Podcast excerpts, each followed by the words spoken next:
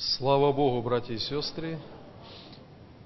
Мы продолжим служение. У нас сегодня служение хлебопреломления. И как верующие люди мы все хорошо понимаем, осознаем, что любое наше церковное собрание, любое служение, будто служение хлебопреломления, обычное служение, если Дух Святой не будет иметь свободу в нашем сердце, не будет иметь свободу в нашем собрании, то Писание говорит, что буква убивает. А когда есть Дух Святой, и Он невидимо в теле Христа совершает свою работу, тогда все имеет жизнь, имеет благословение. Перед тем, как мы совершим служение хлебопреломления – я буду читать некоторые места из Священного Писания, и небольшая проповедь, она будет называться «Работа Духа Святого в Новом Завете» или «Работа Духа Святого в Новозаветней Церкви». И давайте вместе откроем Евангелие от Иоанна, глава 16 и в 16 главе прочитаем стихи 7 и 8. Это слова Иисуса, и Он сказал так, «Но я истину говорю вам, лучше для вас, чтобы я пошел.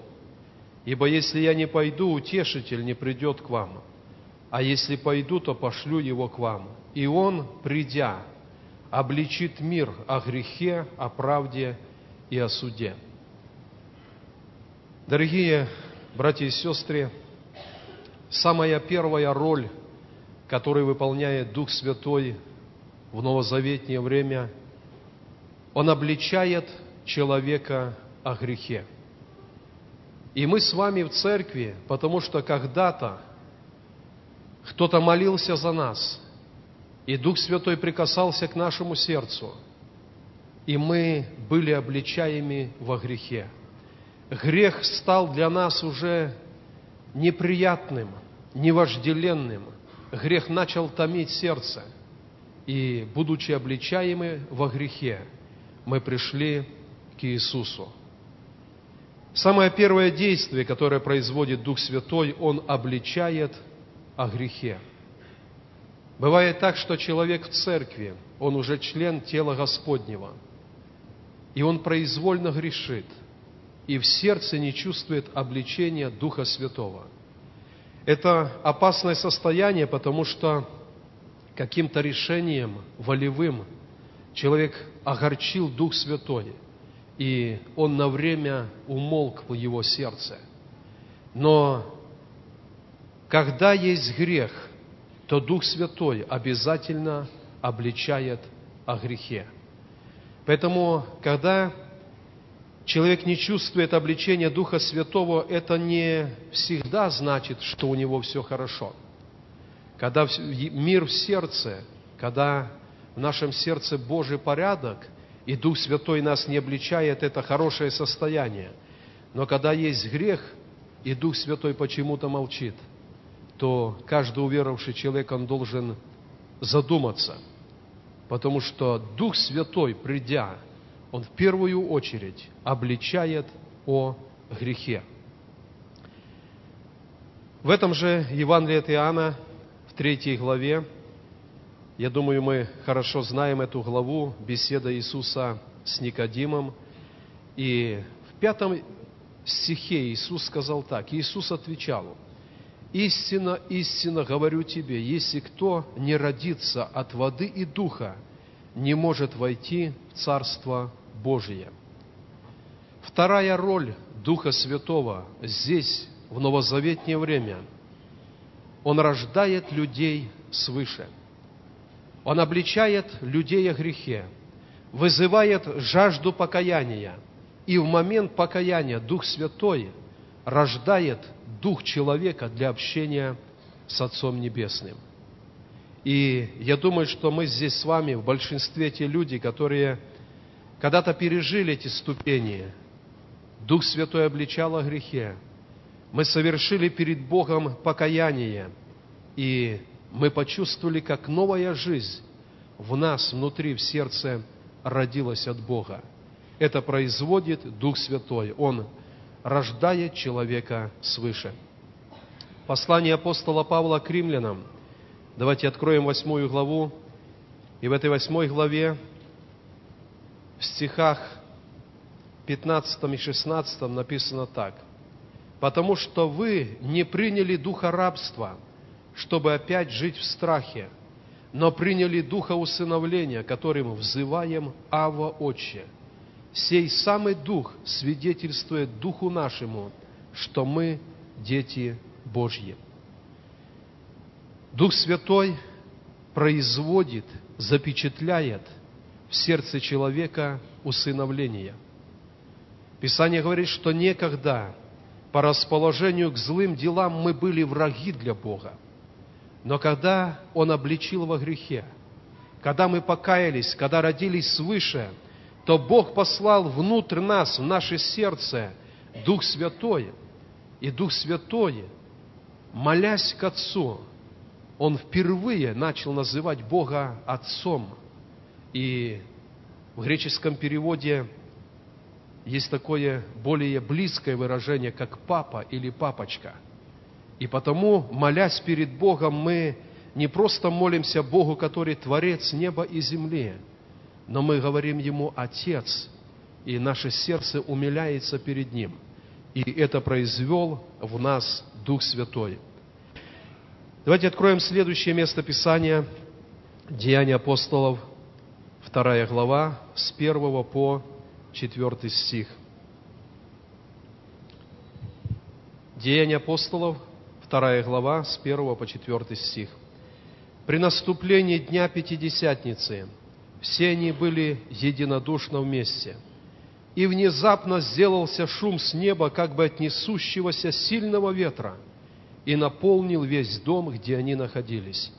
И явились им разделяющиеся языки, как бы огненные – и почили по одному на каждом из них, и исполнились все Духа Святого, и начали говорить на иных языках, как Дух давал им провещевать.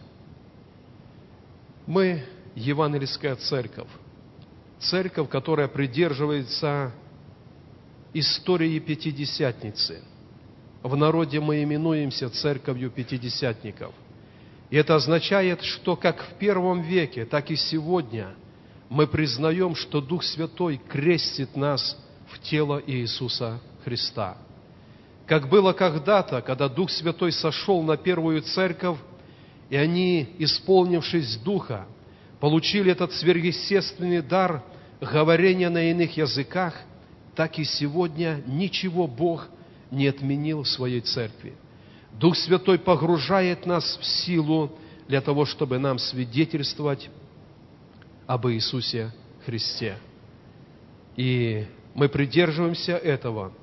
Если кто-то, будучи членом Церкви Христовой, или человек покаялся, но не пережил крещение Духом Святым, возможно, за вас молились, и вы не пережили. Бывает разное. Бывает, Бог отодвигает это переживание, чтобы какая-то особая жажда – а потом особое ценное отношение было к переживанию Духу Святому. Бывает, есть какой-то осознанный грех, который человек не оставил, и он является препятствием для переживания крещения Духом Святым. Но мы точно знаем, что каждый человек, который от Бога пережил крещение Духом Святым, он имел великую радость, которая сопровождала его после этого переживания. Глубокий мир – и великая радость. Бог крестил Духом Святым, и крещение Духом Святым, оно продолжается в наше время. Если кто-то не пережил этого благословенного момента, я призываю, братья и сестры, чтобы вы ревновали, и Бог по-прежнему крестит Духом Святым, как Писание говорит, со знамением говорения на иных языках. Давайте откроем следующее местописание, Деяния апостолов, 20 глава. Деяния апостолов, 20 глава. И я буду читать, начиная с 22 стиха. И вот ныне я, по влечению Духа, иду в Иерусалим, не зная, что там встретится со мною. Только Дух Святой по всем городам свидетельствует, говоря, что узы и скорби ждут меня. Но я ни на что не взираю и не дорожу своей жизнью, только бы с радостью совершить поприще мое и служение, которое я принял от Господа Иисуса, проповедовать Евангелие благодати Божией. Дух Святой дает ведение и откровение. И если брать 23 стих, Павел сам не имел откровения, что узы и скорби его ждут в Иерусалиме. Но в 23 стихе написано, Дух Святой через других по всем городам свидетельствует, что узы и скорби ждут меня. Это могло выглядеть так. Павел посещает какую-то церковь, они имеют общение, служение, и человек, имеющий дар откровения, пророчества, подходит к Павлу и говорит, так говорит Дух Святой, в Иерусалиме тебя ждут узы и скорби. Но Павел лично еще об этом не знает. Дух Святой наделяет церковь ведением и откровением. А в 22 стихе написано, «И вот ныне я, по влечению Духа, иду в Иерусалим. Не знаю, что там будет, но Дух Святой влечет. Кроме того, что Дух Святой дает откровение и ведение, Дух Святой водительствует нами в нашей жизни. Когда мы находимся в правильном состоянии нашего сердца перед Богом, то Дух Святой, Он работает с нами, даже когда мы не имеем на какой-то на какой-то момент явного Божьего откровения, явного пророческого слова, но есть влечение Духа Святого. И Павел говорит, я имею это влечение. Дух Святой влечет меня в Иерусалим, хотя я не знаю, что там будет со мною. И, дорогие братья и сестры, я верю, что такое влечение Духа Святого, водительство Духа Святого – оно очень важно в нашей повседневной христианской жизни. Когда мы чутки к Его голосу, когда мы внимательны к Нему, Он тихо изнутри направляет нас к правильным решениям. Он направляет нас к нужным людям, каким-то важным моментам жизни, когда мы открыты для Него. И давайте прочитаем еще первое послание апостола Павла Коринфянам, 12 глава, несколько стихов с 12 главы. Давайте, я напомню, 12 глава, начиная с первого стиха, она говорит, что мы стали называть Иисуса Господом, когда получили Дух Святой, и Он стал для нас Господь. Потом Павел говорит, что Духом Святым даются дары, различные дары. И в 11 стихе говорит, все же сие производит один и тот же Дух, разделяя каждому особо, как ему угодно. Ибо как тело одно, но имеет многие члены. И все члены одного тела, хотя их и много, составляют одно тело, так и Христос. И это местописание говорит о том, что Дух Святой – наделяет полнотой даров своих Церковь Христову. И если на сегодняшний день в Церкви Христовой, возможно, мы не видим всю полноту даров Духа Святого, но нет у Бога никаких ограничений, и Бог не положил препятствия, чтобы в 21 веке, когда умножится беззаконие, когда сгустится мрак – чтобы не дать церкви полноту даров Духа Святого. Как Он давал это церкви в Коринфе, так сегодня Бог ожидает, чтобы Дух Святой раздал полноту даров для Его церкви. Дух Святой наделяет дарами для полноты церковь Христову.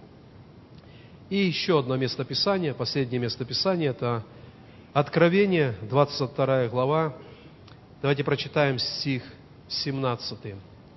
И дух, и невеста говорят, приди, и слышавший да скажет, приди. Жаждущий пусть приходит, и желающий пусть берет воду жизни даром. Павел в своем послании говорит, что мы обручены как невеста для Иисуса Христа. И Дух Святой, который Бог дал нам в день искупления, в день покаяния, который показал нам, что мы усыновлены и приняты как Божьи дети, этот же Дух Святой поднимет, восхитит Церковь Христову и представит ее навстречу Иисусу. И потому, когда мы говорим, братья и сестры, о служении Церкви Христовой, это служение оно только тогда имеет смысл, значение, когда оно все наполнено работой Духа Святого. Он обличает о грехе. Он вызывает жажду освящения. Он дает покаяние, рождение свыше. Он свидетельствует о нашем усыновлении. Он наделяет дарами, и Он готовит церковь, чтобы поднять ее от земли.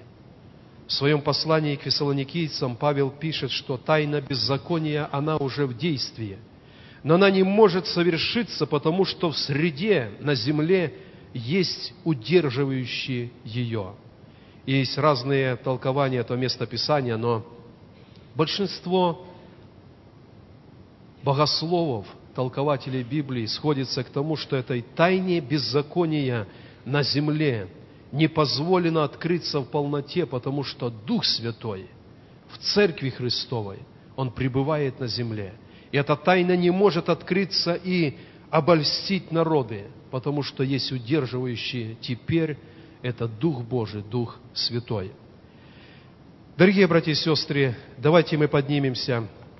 Мы стоим перед служением хлебопреломления. Я практически не говорил о хлебопреломлении, но я думаю, что когда мы сердце наше располагаем, чтобы оно было открыто для Духа Божьего, оно было открыто для ведения, для откровения, то само служение хлебопреломления, оно тоже не просто служение, которое мы формально совершаем раз в месяц, но Дух Святой может оживлять это, и Дух Святой этим тоже свидетельствует, что для нас, для церкви, грядет день, когда Он соберет церковь и восхитит ее навстречу жениху. Давайте помолимся друг за друга, помолимся о предстоящем служении хлебопреломления. Пусть оно будет живым для нас сегодня, и оно приближает наше сердце к Господу. Давайте помолимся.